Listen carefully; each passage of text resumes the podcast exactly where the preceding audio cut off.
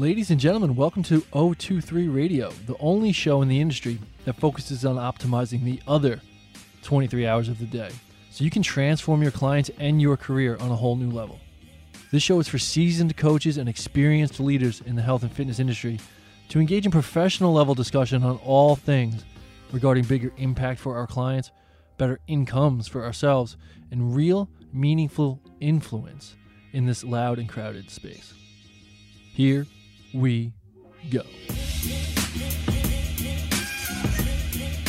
Today on the guest show, we are joined by Russ Taveras. Russ is, is someone that I've known now for many years, and he is a highly, highly respected coach here on Long Island, as you'll hear Matt mention in the beginning of the episode. I was not involved in this conversation directly, however, I was again in the studio listening in very closely. And although I didn't chime in at the time, I would like to say now that all of the things that Matt shares about Russ and his reputation and um, a lot of his accolades and all the things that he's accomplished here on Long Island, uh, I just wanted to double down and let you know that um, I either know all of these things firsthand as well, or I've heard all of these things as well from um, local other coaches and professionals in the industry. Russ is a stand-up guy with so much incredible information to share. Um, to hear his his story and success, especially how he works with younger athletes, is something really special, and I'm excited to share it with you today. I took a bunch of notes while I was listening, and uh, really walked away with some awesome stuff to implement uh, with my children and you know young athletes uh, in the future. So enjoy the show today. Once again, hosted by Matt. This is Russ Taveras. All right, Russ, welcome to the show, brother. Matt, great to be here, buddy. Good to see you again. Yeah, so uh, just to introduce Russ, um, Russ and I actually worked together uh, for about two years. And uh, I can attest personally to the caliber of coach Russ is. And he's no newbie to this sports performance and, and full picture type of training.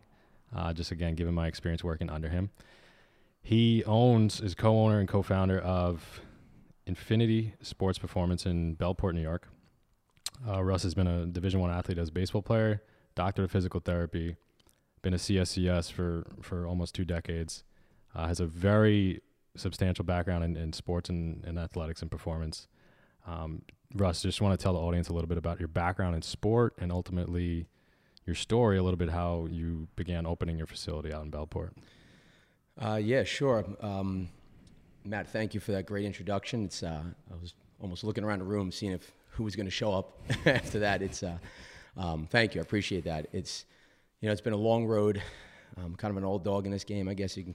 Uh, after just about 20 years in this industry, and as far as physical therapy and uh, sports performance and strength and conditioning, and uh, it's been quite the journey. But you know, when I hear someone speak about me like that, it's it's humbling, and, I'm, and I, I don't appear to be the most humble guy a lot of times, especially on the gym floor.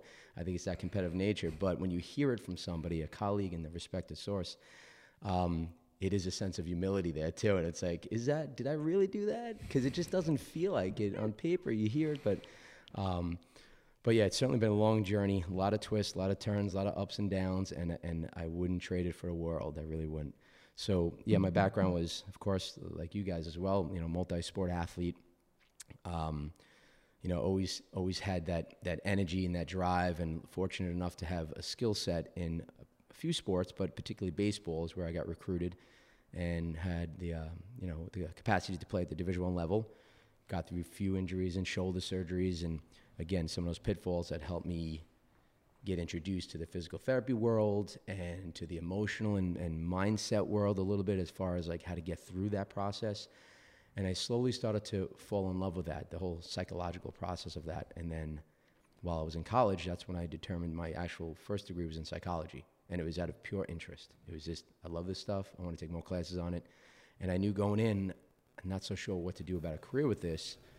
So through my injuries and my physical therapy experiences from my senior in high school and then my junior year in college, um, that's where it all kind of came together. I was maturing more, taking some classes, and doing a lot, ton of reading at that time, and especially when I was injured and had a lot of downtime. Um, and I saw that process with physical therapy, going through my own rehab, and Um, and at that point, I was like, all right, I think I really want to become a physical therapist where I can include some of that psychological work or emotional work. And um, went to PT school. That was very challenging, very competitive. Super proud of that. Uh, along with my classmates, we were the first doctorate level class out of Stony Brook. So I, I can't say enough about the professors and the program there. They literally created the program that the country now uses. So their curriculum was for three years that I was there, we had the APTA, the governing body for physical therapy, actually reviewed us. So they sat in all of our classes and they were, to a degree, judging the teachers, the professors, and us.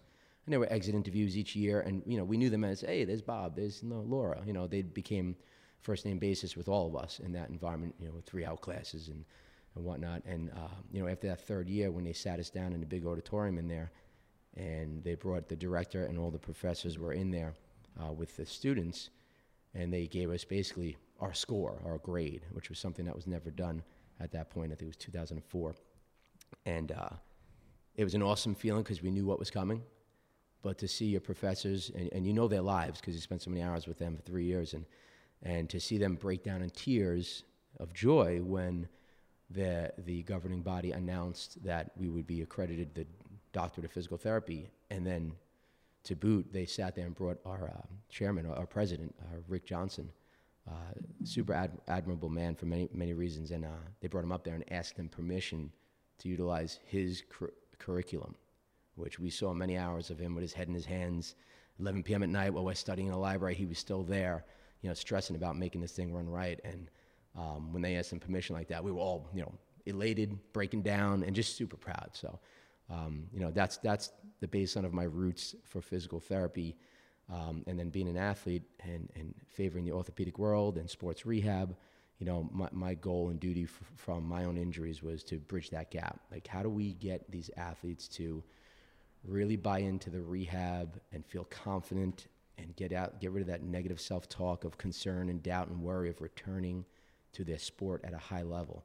I mean, I was flooded with doubts of my own um, and I guess I'll just share a story because I like sharing stories. We connect with that. But so when I had my second shoulder surgery, I remember going through physical therapy, and I was I was actually going into my um, first year freshman college baseball, Division One down south.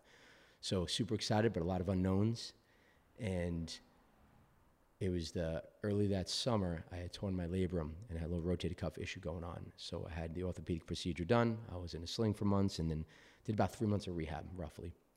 And then at the end of July, um, my physical therapist and the doctor had cleared me. I, I, killed it in rehab, felt great, was lifting weights again. I was benching like a, you know, a meathead football player, even though I was playing baseball. Back then, that's what we did.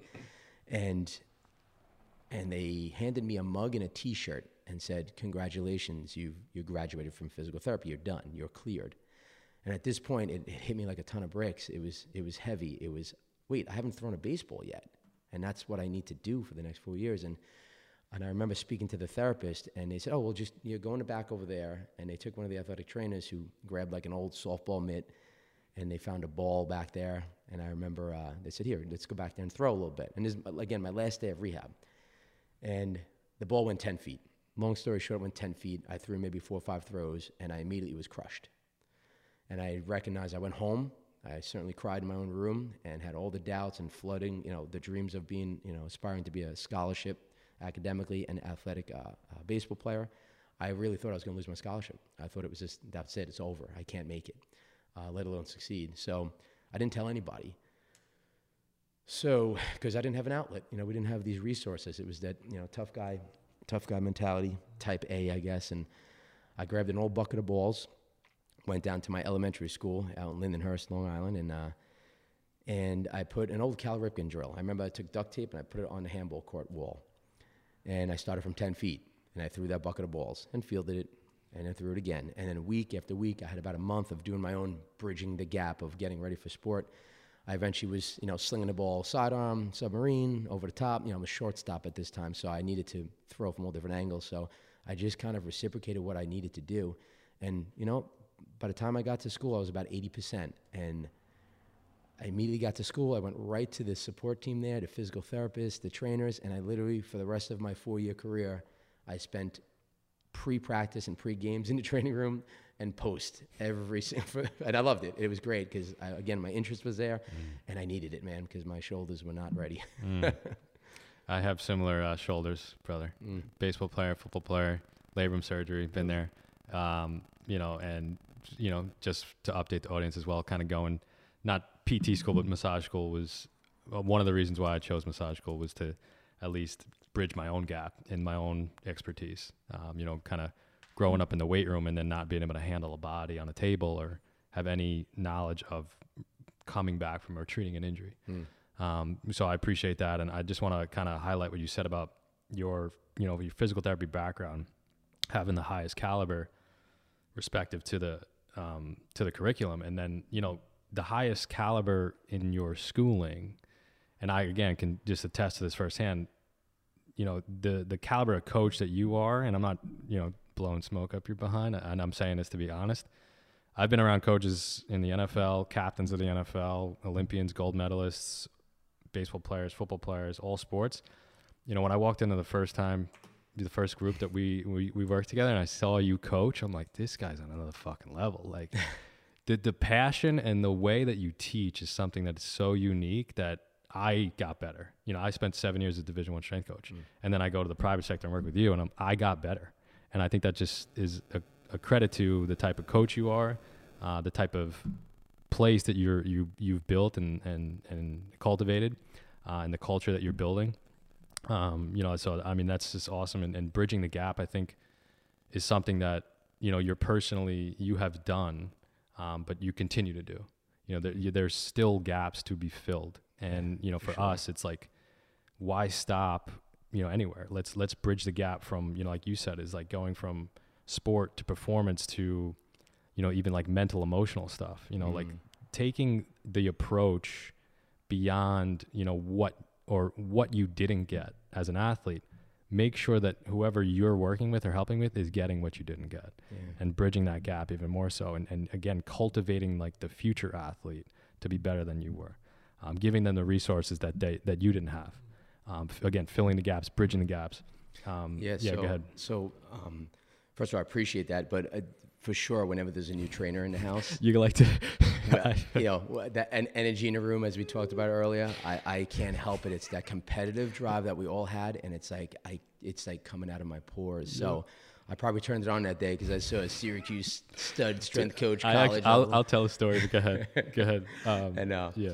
So, um, but also, yeah, bridging that gap. When, when I actually just did an engagement with um, the Stony Brook Physical Therapy, I'll do I'll do some adjunct work with them too, and I brought them in there for um, it was like a four hour session. It was 80 students that came into my gym because it was all about bridging that gap. It, it's unending. 20 years ago to now, there's always gaps to be filled there. So, but things have uh, transitioned a little bit where, you know, we used to always think about think outside the box, think outside the box, and we got super creative. And I love that, and I love creativity. You know, that that that kids' curiosity has never left me, and that's gotten me a lot of um, um, a lot of traction in this industry. But what I expressed to that group of physical therapists was you know, a lot of times now it's not about, you know, because we have YouTube, we have videos, we have, wait, you know, everybody has a, a, great knowledge base now and is super creative, and it's not about, you know, training for circus anymore. Uh, but what I try to do now is think, I create a box for them. I literally physically create a box, and I said, I want you to explore every deep, dark corner of that box. Now, our box has expanded into PT, physical um, uh, massage therapy. You know, there's a lot of the, uh, there's a lot of things that cross over in this too, and of course the emotional and the psychology behind it and mindset, all of that. So that box has expanded, but I want them to understand that they need to literally crawl around into those deep dark corners and explore the box that they operate from mm. at a high level. Because mm. instead of jumping around, thinking of other thoughts, and trying to get super creative and doing what the next guy didn't do, um, I feel like that kind of sep- that for me I think that separates um, at least me from the rest of the pack. Is there's a little bit more professional care involved with what's out in front of you, the person that's in front of you, the team that's in front of you, and what we have to work with in front of us. Mm-hmm. Um, I'm gonna hit that, but I'll I'll I'll begin with the story about the, like the new trainer in the house, and you gotta like, you know, set the set the tone a little bit. That's kind of what I experienced being a Cuse when I started. Um, we did Brian and I did a podcast on this, but basically, I'm a young intern and basically I got thrown to the wolves. And Mm. if you can fight your way back, you you you're you're worthy enough to to fit Yeah, in. And uh, y- you know, mosh pits and like heavy leg days were like my indoctrination. And when we you know when we started working together, it was the Trainer Olympics and Oh, that's right. um, you know, going putting ourselves through that was pretty fun, and and, and uh, you know, it's just, it is what it is, and I've been there, and, and I'm, I knew it kind of. I'm like, all right, this guy's. I'm just gonna have to keep going with this and see see what happens. But um, It's mostly putting up with my smart ass tactics. Yeah. it's all Yeah, trying to bring you down. but I, I want to like you know what you talk about creativity and curiosity Mm. and bringing that into like program design uh, that was something I, I did love and still still love that you know you, the programs and the way that you approach performance training and you know the the the uniqueness the the creativity um, the progressions it's you there's it's very it's it's very interesting to kind of see your mind where it begins and where it goes, and then how you project that onto a resistance training program or a, a tr- program for an athlete, and to kind of see like, you know, your exploration of of really all the experience that you've put together, and kind of see that on paper. It's like, wow, this is unique. It's it's realistic. It's applicable. And you can see how it's not your run of the mill football Mm. program that you know you as a baseball player were doing. I as a baseball player was was doing and doing way too much of benching myself. And that's why we got banged up shoulders. But um, you know that's something that's so unique. And I think what I'm trying to say is that I think that you know your PT background teaches you how to work with people in a very vulnerable situation and how to handle people who you are the resource and, and you have to provide a very safe space Mm. for that they can trust in you to help them rehabilitate and and not be hurt anymore which is a very dark place it's a very vulnerable place you know you as yourself crying you know when you can't throw a baseball i've been there as well it's it's and that is something that i think is so helpful when you can start to bridge the gap into the cscs world and the Mhm. sports performance world is understanding how vulnerable people can be and how to really provide care and a safe space for any athlete across any spectrum, whether they're, you know, just scored, uh, you know, seven touchdowns or they're they're just walked in the training room. Um, and I think your background as a as a physical therapist, doctor of physical therapy, what I'm learning in massage school is that you're dealing with human beings. You're dealing with very fragile and vulnerable human beings, and you have to approach them in a very specific way. And you, I think, do that better than anybody with the youth. The way that you coach the youth is something that I think is, again, it's unique to you and, and the culture and, and the systems that you're built, you've, you've built is, you know, you, I've seen you coach seven year olds Mm. and you, you kind of coach them the same way as you do a, a pro baseball player. Um, do you want to, you want to, you want to hit on, uh, maybe expand upon like how you see, um, you, your role as a physical therapist, it doesn't like turn off and then, you know, you, you turn on your CSCS light. It's like you kind of melt into the same role. It's all blended for sure. Um, I don't know when it started. I don't know if it was that was always how it was or not, but it's definitely a blending of all of those things, and it all starts with sin- uh, sincerity. You know, so whether I'm dealing with a seven-year-old athlete in a Fit Kids program, or you know a patient, you know an elderly patient that just had a total knee replacement, I've always, and we have learned this and taken cl- uh, classes on this, um, but that affective domain was something I specialized in, um, especially in PT school. I remember taking a course on this with this kind of a mystic teacher we had. She was really into, you know, the Reiki healing and all that, and Alexander technique, and it was just kind of one of those offshoot electives, but I thrived in that. Mm. And then in my undergrad too, I it was actually an RA at my school, and uh, we took some courses on this and like um, uh, like outreach programs that I got involved in, and and uh, and I think that really tapped into something that I enjoyed a lot, and it gave me energy. So, uh, taking those classes um, in undergrad and then also in, in grad school, uh, I remember really leaning into that and enjoying that. And for me, it was always about being sincere, whether it was uncomfortable for me or for them. It was about let's let's have that conversation. You, you know, it is a vulnerable situation for everybody, including the practitioner. So it's it's unique because I'm such an aggressive personality. I think, especially in the weight room, Mm. uh, or an energy guy. But in the PT room, it's the same way. But I'm I'm a little bit more I listen more. I listen to their words carefully, their goals, you know, their previous activity levels, what they were capable of doing, what they want. And it's my job to figure out how to make that happen. And I can certainly count a number of times, a lot of times, where I've let the patient know that, you know what, I, I can help you.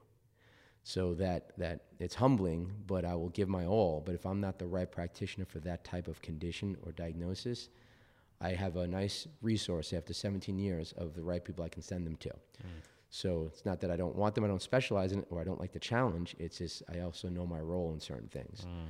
But I guess because of my background, like you said, it, it does allow me to accept many of these challenges in many different ways. And, um, you know, and what separated us in the at Infiniti Sports Performance was, you know, I'm not at the college level, although they are ideal athletes to work with. They're hungry, they work hard.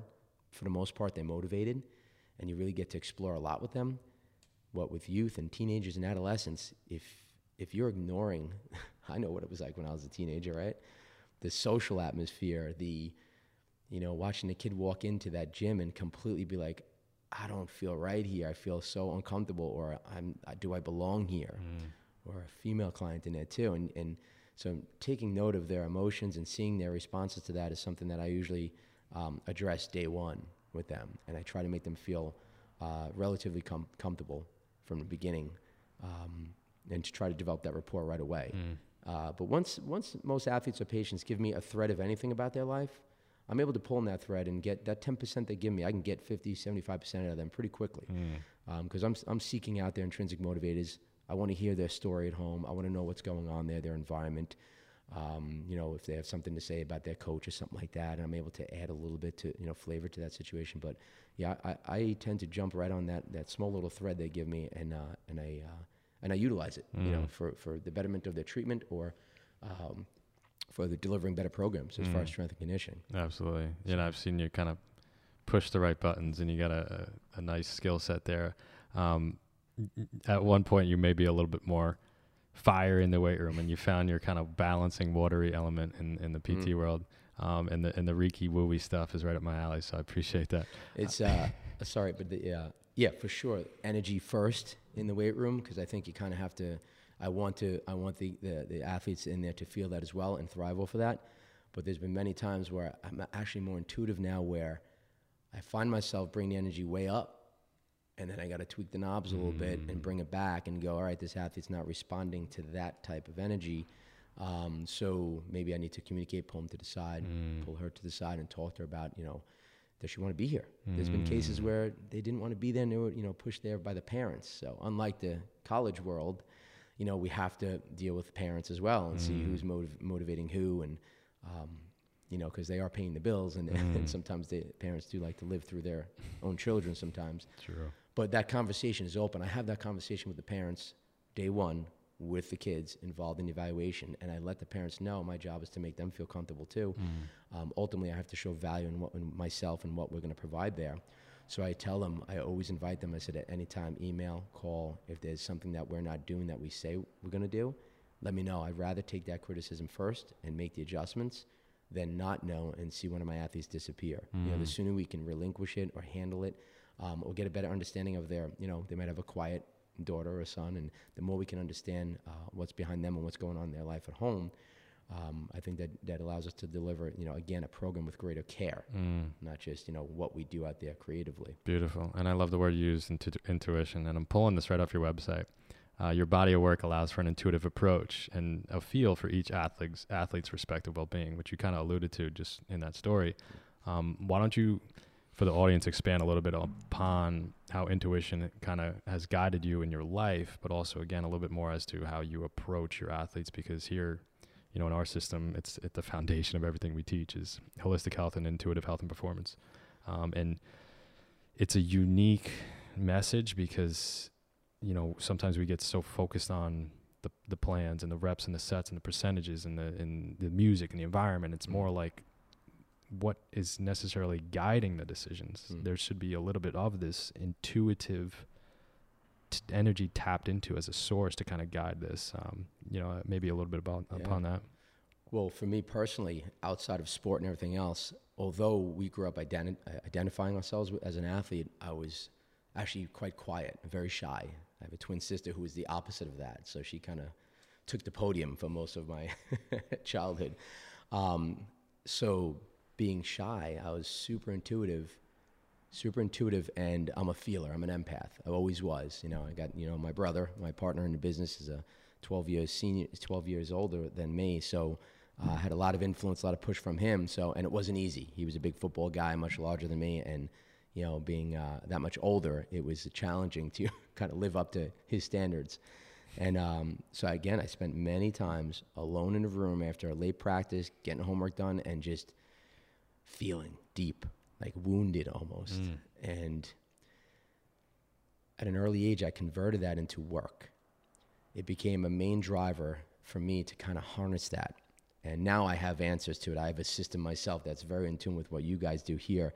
Um, so I'm able to, through my education, through my knowledge base and my experience, I'm able to put some words behind what that was in my life. Um, but then it was just, I can either sit here and keep getting down about it and worry about it, or I'm going to do something about it. And I immediately, at a young age, got really into fitness or outworking people. I remember being like 13 years old and it was a thunderstorm out. And I went outside for a run lightning, thunder, the whole deal. And I was, you know, lightning, it energizes you, right? It's nature. You like you want to be out there. I remember my Italian mother cursing me out the door, saying I was going to get struck by lightning. I'm going to get effing killed, and and that excited me more. And I would just go running it. And then the moment I got out there, it was like peace, excitement, and fearless. Mm.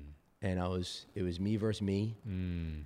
And then that slowly, I started seeking that out and welcoming those days, dribbling the basketball in the snow, you know, like literally that was me, um, nonstop, trying to find the most adverse situation. And, and now I call it, if you probably heard this in the gym, the plus two rule. Mm. Um, with my obsession with number two, maybe that's where it came from. But the, um, it was during the rough days, I got the work done. Mm. I didn't have to. I could have said no like everybody else, but it was me defeating that own my own self talk and said no, I'm going to get it done, and I established that. So I always got a plus one with that.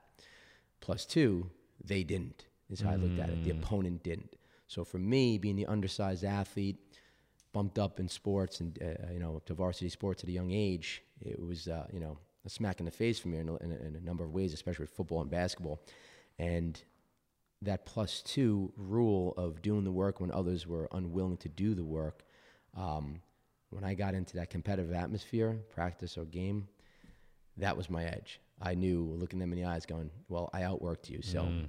I, I got you here." Now that didn't always turn out, didn't always work out, but I never changed that mindset. It just seemed to, at again a young age, I established that. It became habitual you know. And then, as you know, once you establish a habit, then it can be improved. Mm. And it's just here I am, you know, mm. many years later, and it's still yeah. something I now I can define it and feel it, and now I can seek it out, and I know why I do it. There's mm. a, very strong rationale behind why I do that. Mm. I love what you said about turning like emotion into work. You know, mm. this this like free energy that you get as a feeling, like putting it to use.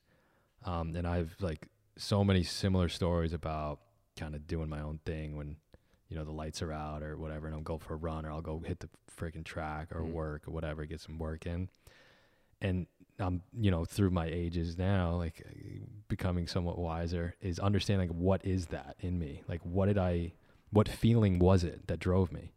Um, was it, you know, fear? Was it, you know, desire? Whatever it was, and uh, you know that uh, either either way, it's a it's a potent source that you can tap into All as an athlete, as, All a, of the above, as an as an athlete.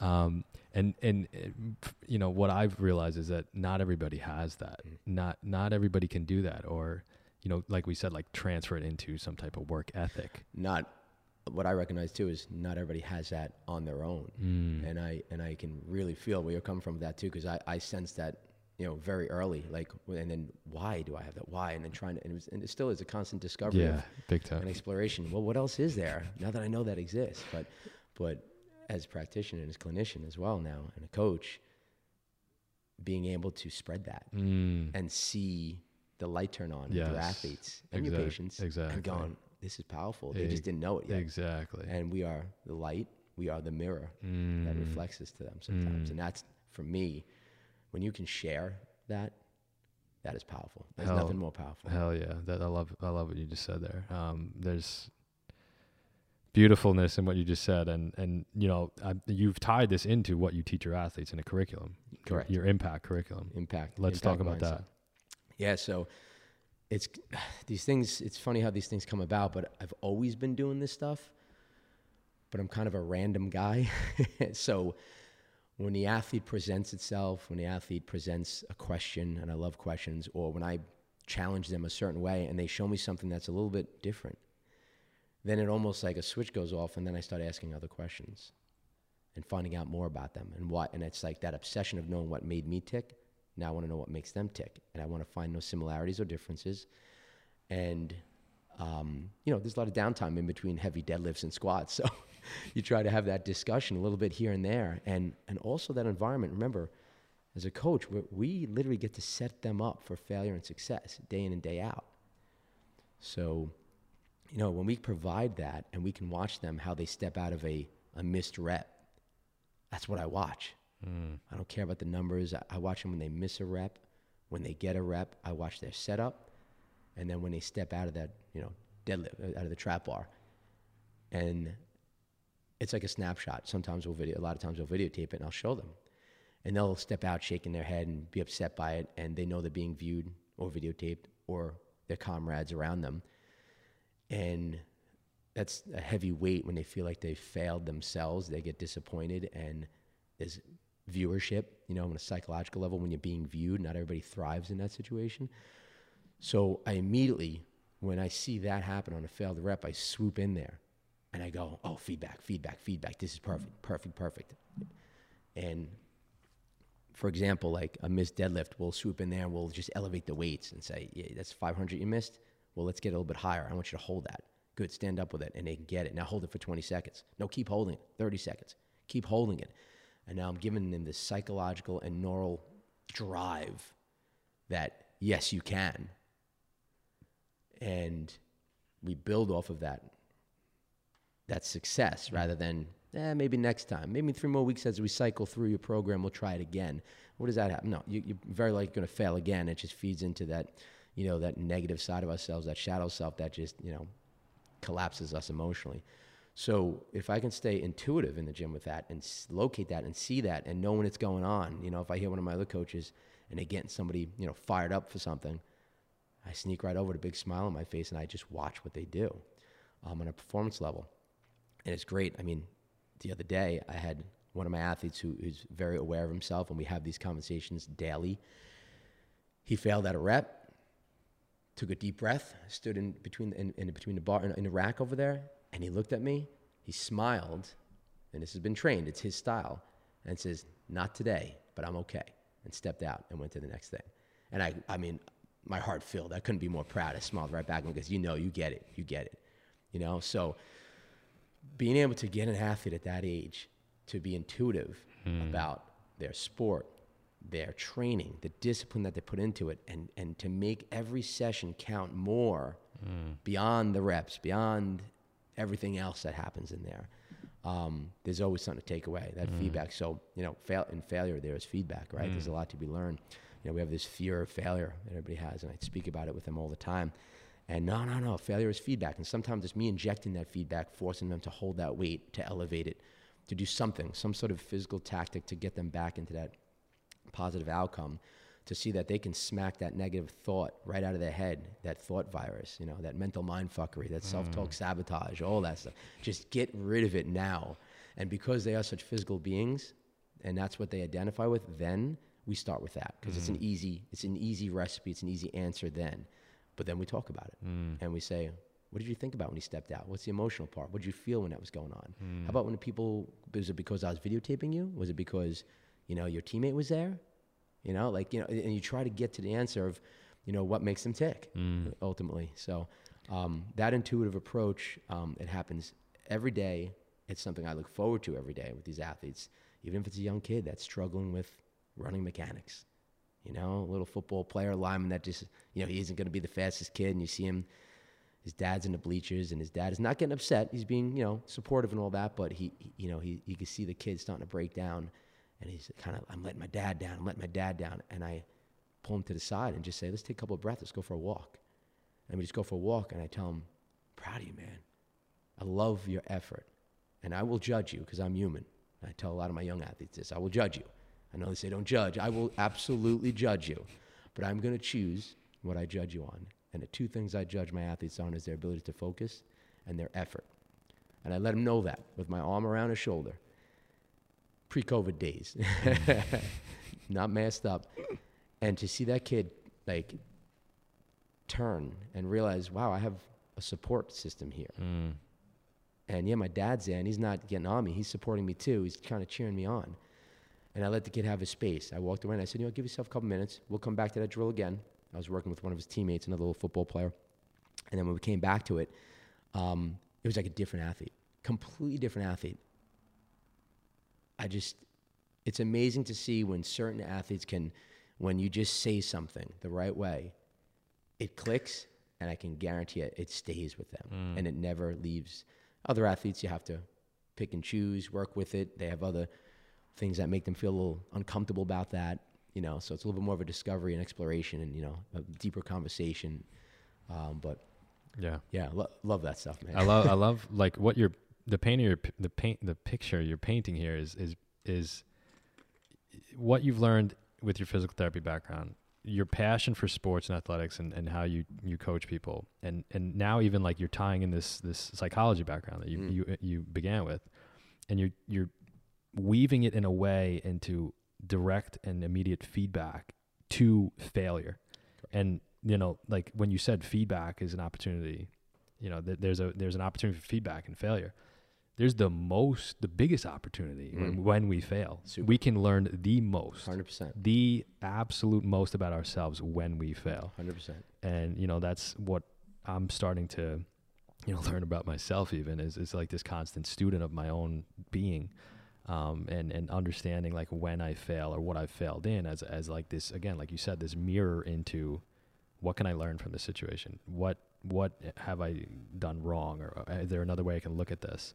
Um, and and allowing you as a coach to not shy away from uh, bridging again we keep saying this word bridging the gap is like you know the physical stuff awesome. The mental stuff freaking hell yeah. And now like tying in like the physical mental and emotional experience of a, what a training session is that is carrying over to the field more so than anything they've ever done because now they can immediately like you said that the smile thing is like they have something that they've learned that goes beyond the physical training Mhm. that that that that that that, that can ground them that can get them to be present and say that I I got this I Yeah. can perform and, and I'm in control yeah, uh, sure. and and and that is so you know it it's something that it seems so like obvious in Mhm. our world but it's not touched by by many coaches Well, it, it gets contagious when you see it works for yourself or for someone else. Yeah. It's like now you just want to apply some of those tactics to everybody. exactly But a good coach has to know,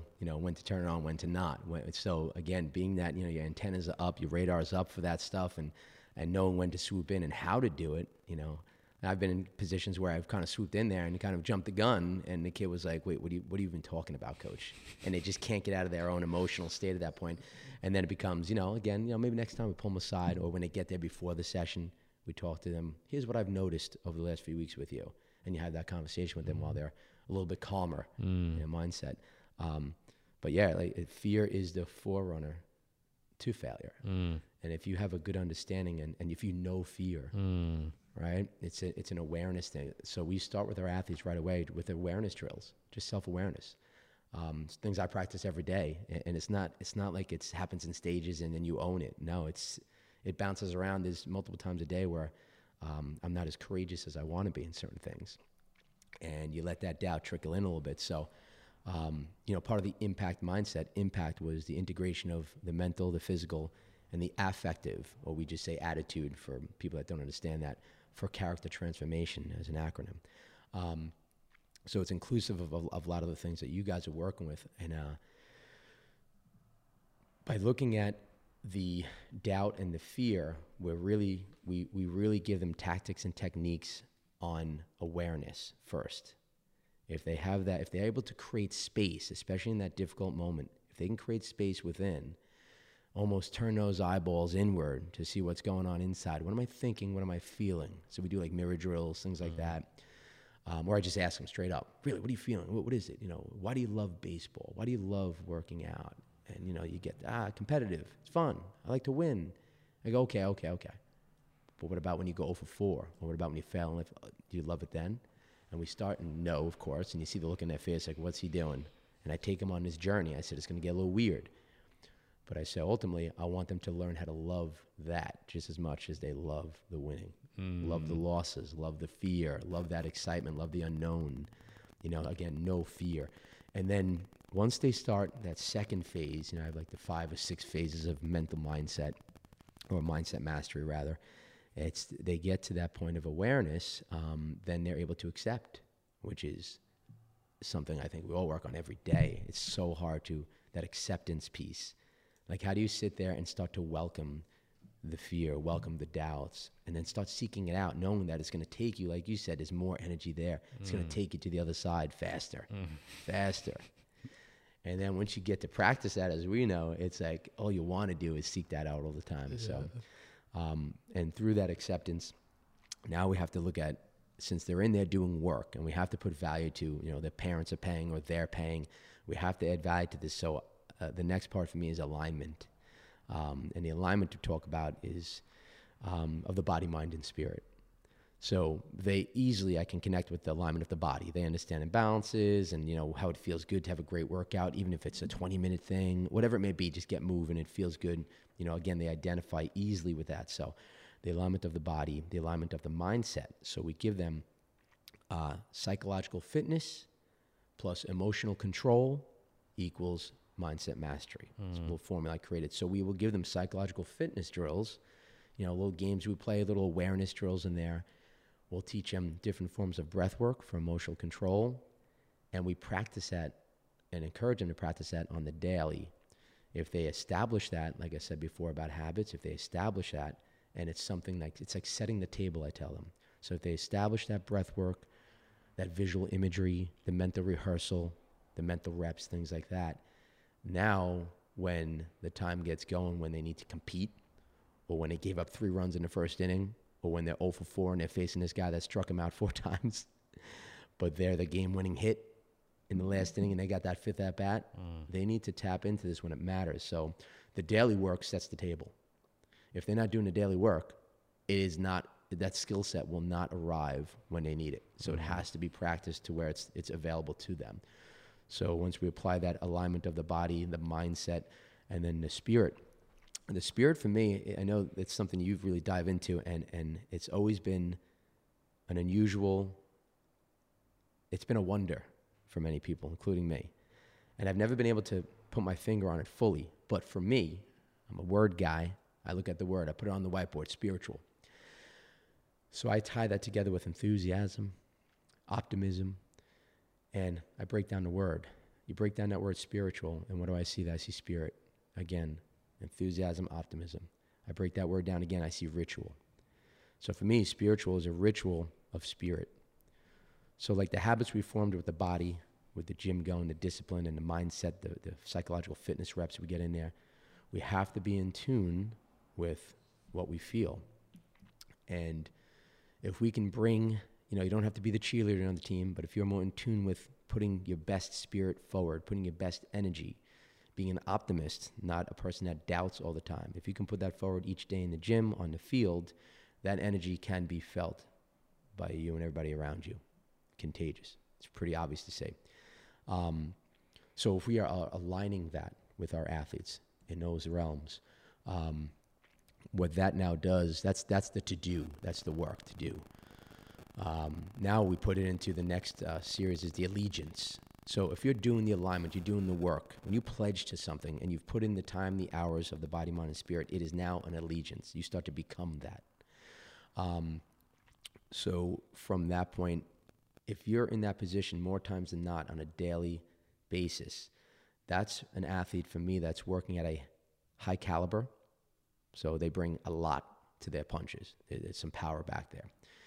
An athlete that is uh, of high capacity, so they're abundant. They can handle much, whether it's emotional, physical, mental. They can handle a lot, and they know this. And then we start to create an athlete of high character, as far as sportsmanship, um, integrity, that discipline we talked about. So when they're when they have an allegiance to those elements, I mean, those are the people I want to be around. Never mind athletes. I mean, anybody like that. And, and, that's what I hope to present. Now, as I know you know a lot about in my psychology background with Maslow's hierarchy of needs, but then we reach that point of actualization. Um, and to me, that's more of the realization of their own potential. It's when we peak, it's when we flow, it's when we hit that wave, it's when we have that shutout and everything just feels right. Now, I know that that is uh, finite and temporary, um, but it's an awesome feeling and it's addictive, and we want to tap into that again and again. But allowing uh, that actualization, that potential, what that does is it opens up our willingness into the last part of this uh, ascension, where we rise to a different level and we can almost consistently set the stage to, to produce that over and over again. I'm working at that every day. I'm nowhere near that. It just, but when you look at like high level athletes and pro athletes and you talk to them and you hear them speak about it, or you watch them in action, um, even extreme athletes, especially, um, my goodness, it's like they're literally tapping into this psychedelic free every day, or psychedelics as well. But it's, it is wild to see. You know, you need that that fear, you need that danger, and you need that like highly skilled disciplined practice that it's literally automatic to them. Mm. And now they're just putting in good energy, emotion, mm. they're smiling through it. Mm. You know, it's like I was actually a Golden Gloves boxer uh, many moons ago, and uh, for a short time, and you know, when you punch that guy in the face and he's smiling back at you, it's like, oh, when he's smiling back at you, I don't belong with this guy probably. you know, so that's beautiful. that that in a nutshell, those five six A's of mindset mastery is something that um, you know we conduct uh, in the training format, and it is a curriculum um, that is loosely held. It's when the again, you know, the master and the pupil. It's when they present themselves, when they show something, then I offer because mm. we don't want to just dump it on them. And I've gotten caught in that puzzle too, in my rants and all that, and and they just do it. And sometimes when you do it, all of a sudden it does unearth a couple people in a room and it does open it up. So it's like setting, setting a bomb off and seeing what's left. Um, sometimes that works, but now I've been a little bit more like, let me peel it back a little bit, Russ, and, and let me just work with the athlete one on one so they, they have a comfort level. And then I jump on their wave instead of creating my own boom. That's high level awareness, brother, right there. I love how you kind of uh, alluded to like when the student is ready, the teacher appears, right? And that's yeah. something that I've learned too is like, you know, when you're f- full of all this stuff, mm. you know, you almost have to like filter your own self. Yeah, it's and, controlling and yourself. Exactly. It's all get it. You know, we talk about it all the time is like get out of our own way a little yeah. bit and, and really just feel.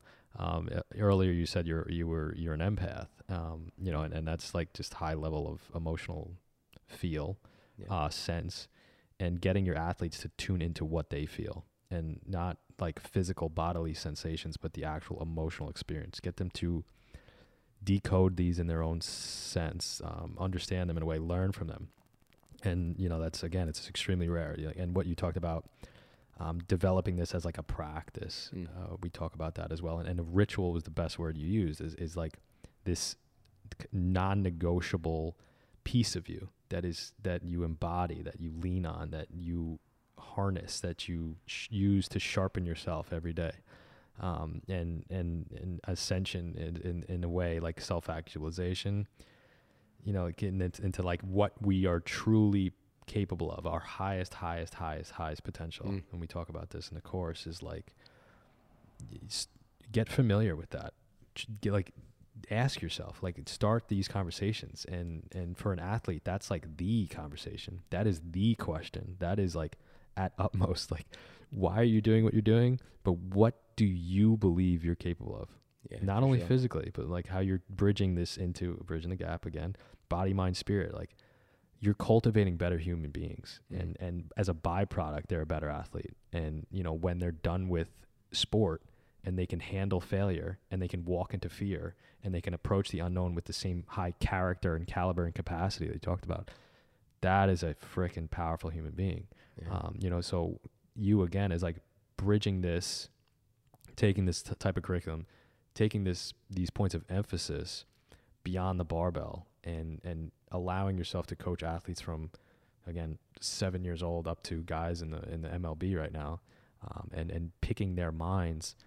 Um, you know, again, the the effect that you're having goes goes way beyond uh, the physical into the mental, uh, into the mental, into the emotional, and then beyond into the spiritual. So I mean, that's you know, Yeah, not many coaches are kind of talking about I, this you know, stuff. I still, I just, being a learner, you're always a learner.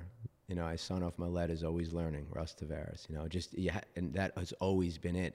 And it almost feels like I'm a trickster sometimes because I'm blending what I learned from this guy, that guy, what I read from this avenue, and that. And I'm constantly doing that. And I've learned to not worry about that and say, wait a second, that's what we're supposed to be doing. We're supposed to be blending all of these different skills and tactics and then using them on ourselves, really experience that, and then, you know, have a lot of tools in the tool bag, as I say. I'm sure they use that in massage therapy school too, but that goes beyond the physical realm.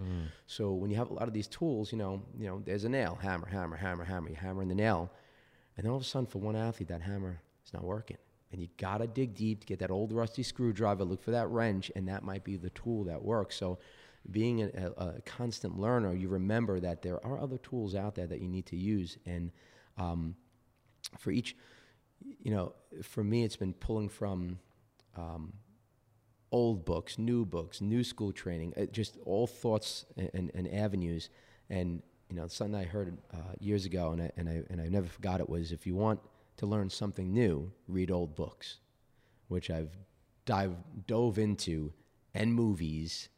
Um, a long time ago, and you know the roots of where these thought processes began, and when you know like what was going on in history at the time and why that was so important during that time and things we neglect now. So, um, so again, being that learner in many avenues, I think affords me uh, the ability to pull on these rusty tools in that big old tool bag nowadays, um, because there will be an athlete for sure that will that will s- stump me, and I'm going to have to dig deep, and and I look forward to those challenges.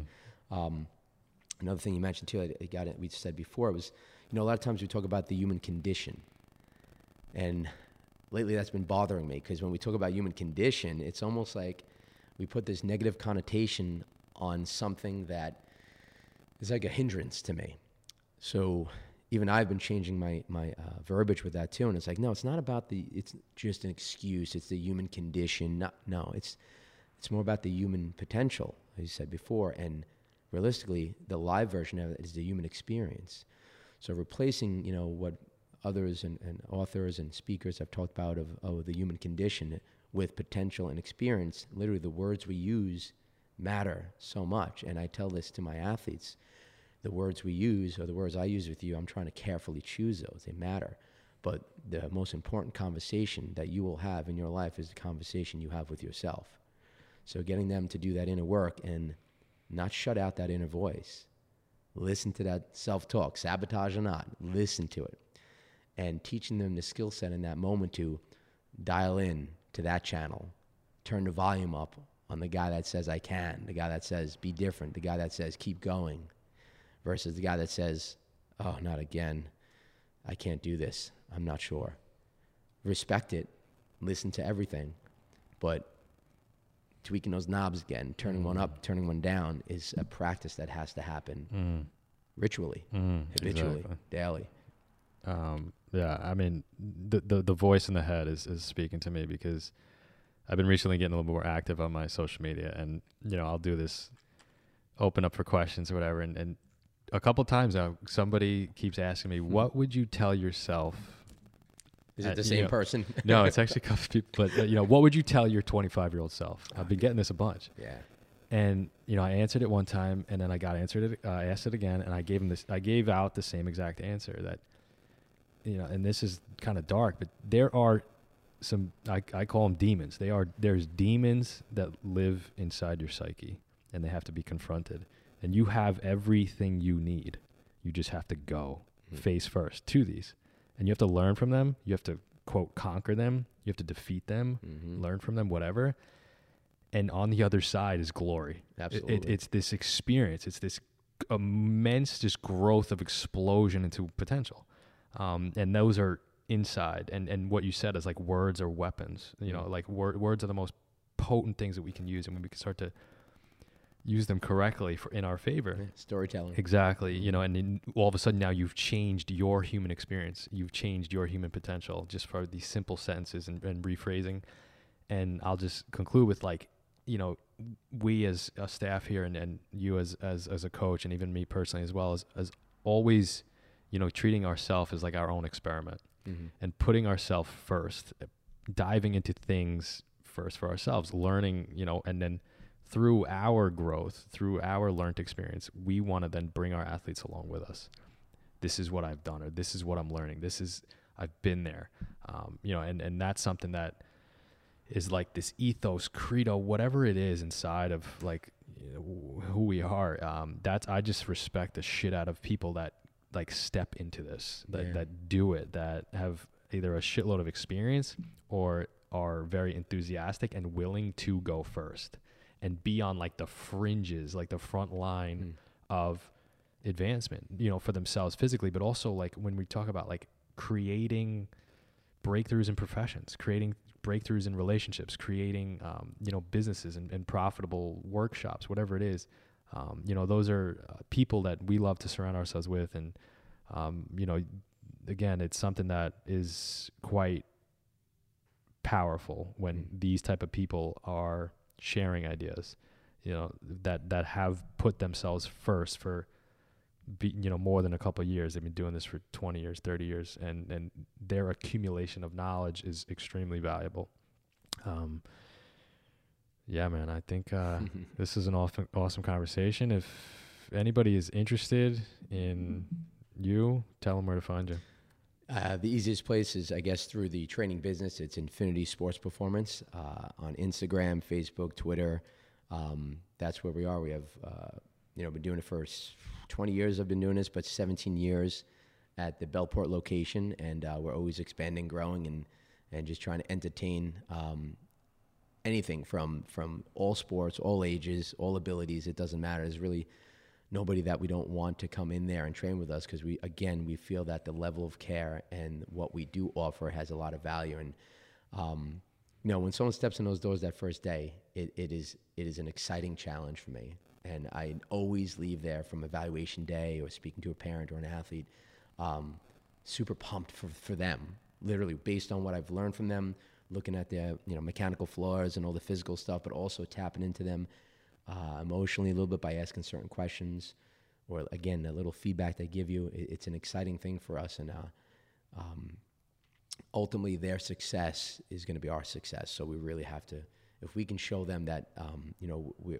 it's like a, it's like me too. You know, like I, I've been there too. Oh, you've been through some injuries. Good, I, I hear you. Right, you're struggling with your speed. Yeah, yeah, I, I hear you. You know, if we can connect with them on that level where they find that camaraderie. Um, I, I think that really puts those teenagers, those adolescents, or those uh, youth athletes into a position that they feel um, safe to grow. Um, and if not, we continue to do that and pursue that as we move along with them too. So, um, yeah, that was great, man. I love it. it was, uh, Is- I have one au- final. authenticity. I have one final question for you.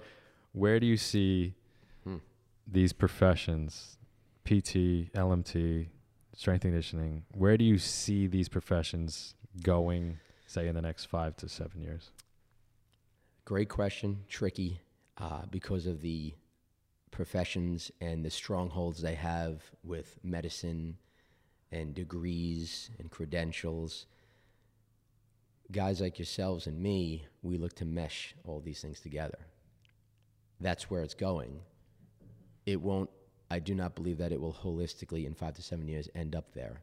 It, it just won't because, again, the strongholds and the credentials and the battles that go on in the world of medicine won't allow that. But things like this, podcasts, being out there, engaging, engaging, influence, influence, influence, um, people, patients, athletes, and everyone. Uh, I mean, right now it's 2020, 2021, the year of awareness. It's just, it's awoken uh, for many of us. And for those that are not paying attention, at some point they're going to have to learn. Um, so they are empowered to make these decisions. So when they see practitioners or clinicians out there that are worthy or that are valuable, they're going to lean into that person or they're going to hear about it from somebody else. So the blending of this, I love. I've always loved that. It's it's always been how I've practiced in, in the first place. Um, so I love how beautifully that's been uh, manifesting in the world, but I just don't see it completely coming whole. Is we we have a fight with the shadows here. There's a big fight, but um, it's it's an interesting time. It's actually when all this you know COVID stuff happened and all the fear based stuff that came about and political and um, you know just all the problems out there, the things I try to avoid thinking about. Um, it's definitely a test for for us as a whole, you know, humans, and and I and I really believe that. And the optimist in me can see a better turnout from this.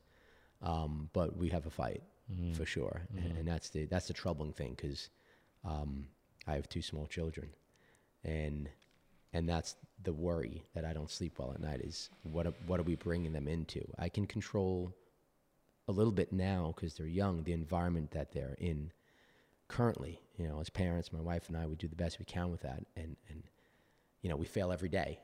You know, I talked to her about this again yesterday. We fail every day, but you have to step forward.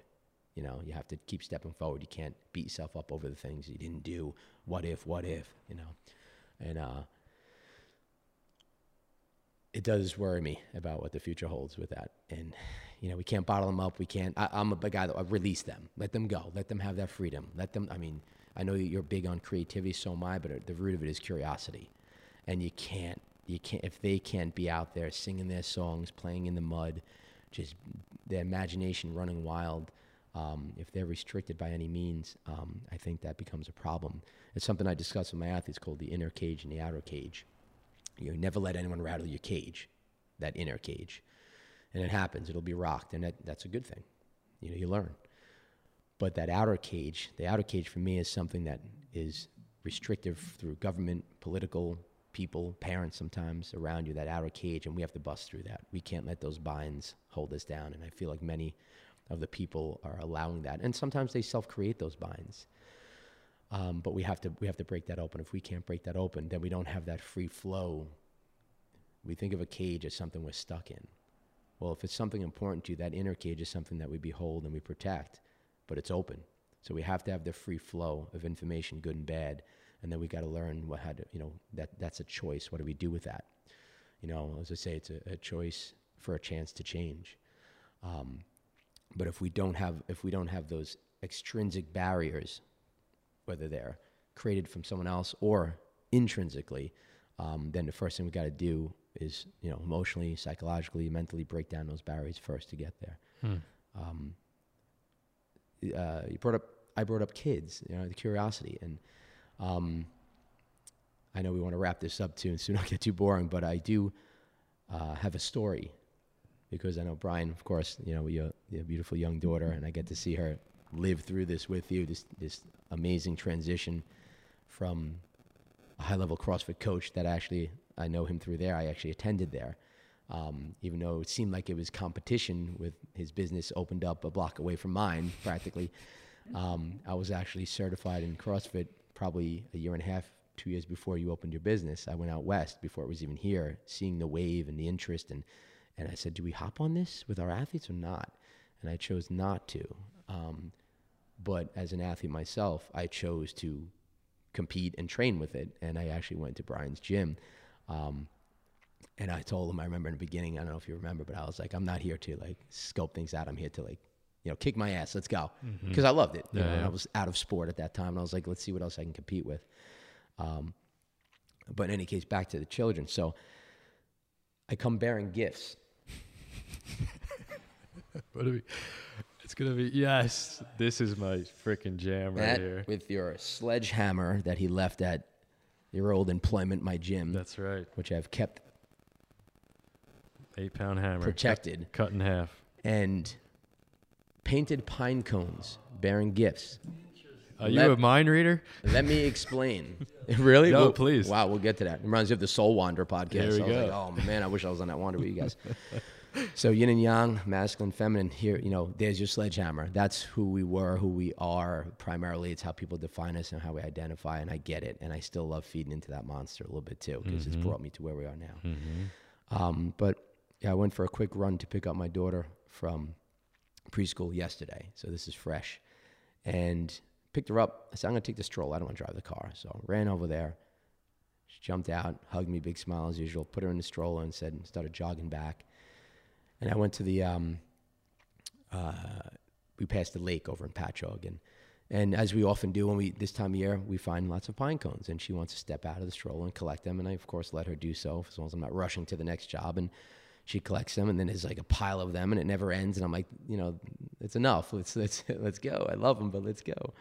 So we go home and we and we get home and she immediately says, "I want to paint these with my sister, her little sister." And um, I come bearing these gifts because, as a practitioner, in, in many ways in this in this world, um, seeing you guys in, in certain ways that we've been connected and watching you guys transition to the to the men you are, you guys are um, you guys are gifts to your community, you know, to the community that we are in. And uh, um, so, as a congrat- congratulations to the new facility that we're in right now, for you guys' trajectory in this world. You guys are an ad- I admire you guys, and it's also an inspiration for me to open up in my life in areas that I struggle with as well, or to be courageous into these new endeavors that I've only played with a little bit, uh, but to really take ownership and really start applying them to my life. So, these pine cones I got some notes here because I no way. It's pretty interesting, and, and I don't know if this jives with what you've been learning, but so a pine cone. Here we go. I did a little research, and it really like stuck with me. It was kind of amazing, but they're actually the female organ of the tree that houses the reproductive structures. Mm. Um, the main function of a pine cone essentially is to protect the seed, mm. so it's protection, and so the scales on them will open and close depending on the weather. Whether it's wet, rainy, snowy, they'll close off to protect the seed. But the moment that rain stops and when it starts to, it needs to dry out, so they'll expand their scales because they want those seedlings to get sunlight. They want to dry out, fresh air, and they will drop their seeds. That sometimes they'll be in trees for ten years, and they'll protect them for that long. So we talk about the longevity and the resilience that they have, but they will drop their seeds in the ground and the seeds actually if you pull them apart you'll see it i never knew this but it has a this unique helicopter wing to it and when they fall when you drop it it just spirals down in this really cool old fashion it slows their pace down of that you know that inevitable fall to the ground so it allows more time for the winds to spread them to the earth so that now the conditions are fertile for their reproduction for their growth for their longevity and again, pine, pine trees, certain conifers have been around since the prehistoric times. Uniquely enough, and oddly, they're actually also edible. Not that you're going to want to munch on it right away, but there are ways to boil them down. And in survival situations, the seeds, pine nuts. You know, now I'm not giving nutritional or medical advice because there are some ones that you you know you better look into it. Know, know your pine pine trees because I don't know anything about it. know your conifers rather. Um, but yeah, so they provide this protection. They are adaptable to an ever changing environment. They provide sustenance. Mm. And they're resilient as hell. Mm. I mean, aren't those the qualities that we want? Mm right? And what we want to provide for our, our the people we care about, mm. the clients, ourselves, our families. Mm-hmm. So that just like just reading that and putting what I've learned and what I teach and taking some of these simple things I learned from that and tying it together was like, this is I mean this is why I had three hours sleep last night. I was up to three a.m. literally just, what did I just learn? and then how was this brought to my attention? Because my beautiful little daughters painted them, and I said I got too many of those in the house. This is a gift. Mm you get a gift, you, you keep giving those mm. gifts to the people that, that, you know, matter. So also the pineal gland, right? We're all about it here. Right. That's, it's named after a pine, right? It's a pineal gland. And for sure with, you know, melatonin release and the, the perception of light, yep. Um, you know, also considered the, the third eye if mm-hmm. looking into the mm-hmm. spiritual world, um, and that enlightenment that we get in that pineal gland. Um, you know, powerful con- connections going on there. So I was I was not leaving here at the behest of not mentioning that. So for mm. sure, and um, and you, circadian man over here, um, you know, and me who's the many sleepless nights. the opposite of that. I'm working hard at trying to you know create that environment for myself. Um, and last thing too is it's oh it, uh, uh, in the metaphysical world, it was known to combine the physical and the spiritual realms. It was how they tied it together. It was a symbol of that. Uh, and ancient Romans too is the symbol of um, the goddess Venus Mm-hmm. of love and Mhm. fertility. So it carries over into a lot of things that that Mm. we um, Mm-hmm. uh, discuss and that you guys talk about at OT3 that I love. But um, you know, you can do what you want with them, prop them up in the office, throw them out. Doesn't matter no, to me. they're staying. Those are staying here. The idea is, you know, listen, I got one propped up now, uh, you know, right by my desk, and it reminds me every day now, well, one day, but it will, um, of not something that was given to me from my daughters, but um, again, at the, you know, the protection of those babies, those, this, the seeds, and, Mm. um, you know, the sustenance they provide, the energy they provide, and, and the resilience that, that is built in with them. And Mm. um, so we, we lean into nature Mm. we lean into what's already built within us, like you Mhm. said, and uh, and uh, that's how we are intimately connected with with this world. Is um, we have everything we need. You just got to figure out how to get there. That's it, baby. So We are all about resiliency over being reliant. You know, we're trying to ultimately cultivate the internal sense and ability to be adaptable, survivable, and and resilient. You know, it's something that is encoded in our DNA. that old Mexican proverb uh, that, that that just reminds me of. Uh, they tried to bury us. They didn't know we were seeds. Love it. Mm, That's Yeah. fucking awesome. I love that. When you're in a bad state, just think of that, and it'll bring you out pretty easy. and uh, I just want to end on you talking about like going out to Cal- whatever West Coast and getting to see it, uh, CrossFit certification before it even blew up, and that just shows your ability to kind of be in tune and see the wave. You talked about seeing the Mm. wave, and you know that's kind of what we're trying to do here as well. Is like see the wave way out there in the future, and it's evolving. Things are evolving. Things are changing. Information is being shared, and there's a wave coming. And if we can ride this wave of whatever you want to imagine it to be, Be the wave. be the wave, Mm. and ultimately break the cage that you're talking about, that, that external cage, the outer cage, and create fucking change. Like, Yeah.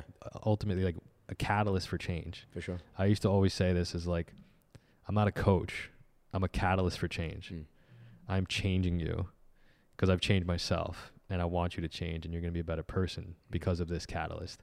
And to take, you know, ownership of being a coach as the most influential, empowering profession in the entire world. Nothing like it. There's, it, there's Fortunate. it's- So lucky. is it's amazing and um, you know that's something that all three of us as coaches uh, can can easily relate to as as again it's a job that is unlike any other and, and it comes with immense responsibility uh, and the amount of impact that you Mhm. can have on an individual goes above and beyond anything that you can conceive so um, and you're doing it and, and you're somebody who talks the talk but you ultimately walk the walk and uh, no, we appreciate it. You know, everything you've you've shown and shared with us, and the, the gifts are are, are gonna fit right in here, maybe above the door, because there's there's one more right there, and I'm gonna take back my hammer that I've been missing for That's almost 12 months, and uh, put it to use. The yin and the yang.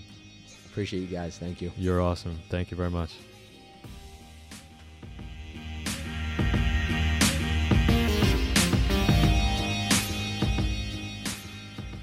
There it is, folks. I hope you enjoyed this conversation as much as I did. If the conversations on the show are stirring up feelings of serving a higher purpose, of you know helping your clients truly transform their lives physically, mentally, emotionally, and spiritually, then it might be time to start listening to those feelings a little more closely. Here at O23, we are building a tribe of holistic health professionals that are changing the industry in big, big ways. Some have said that we are turning the industry upside down, but I like to think we are just turning it right side up. Our O23 Pro mentorship is the complete package to help you truly understand ancient principles of holistic living and how to apply them in our modern world.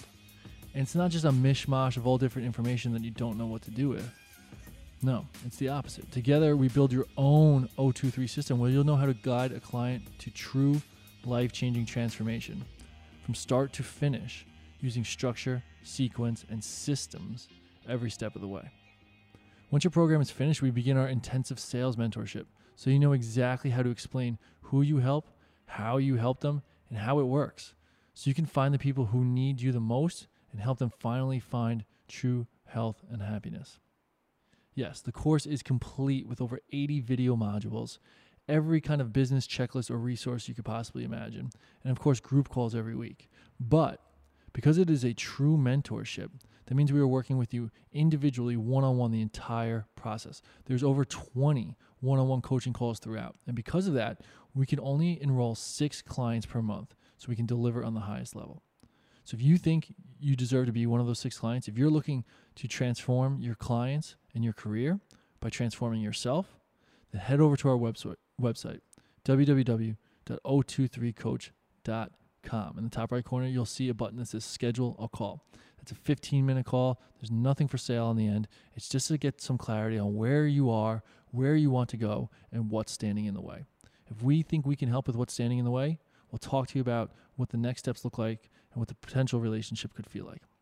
Get over there right now, www.023coach.com, and get started right away.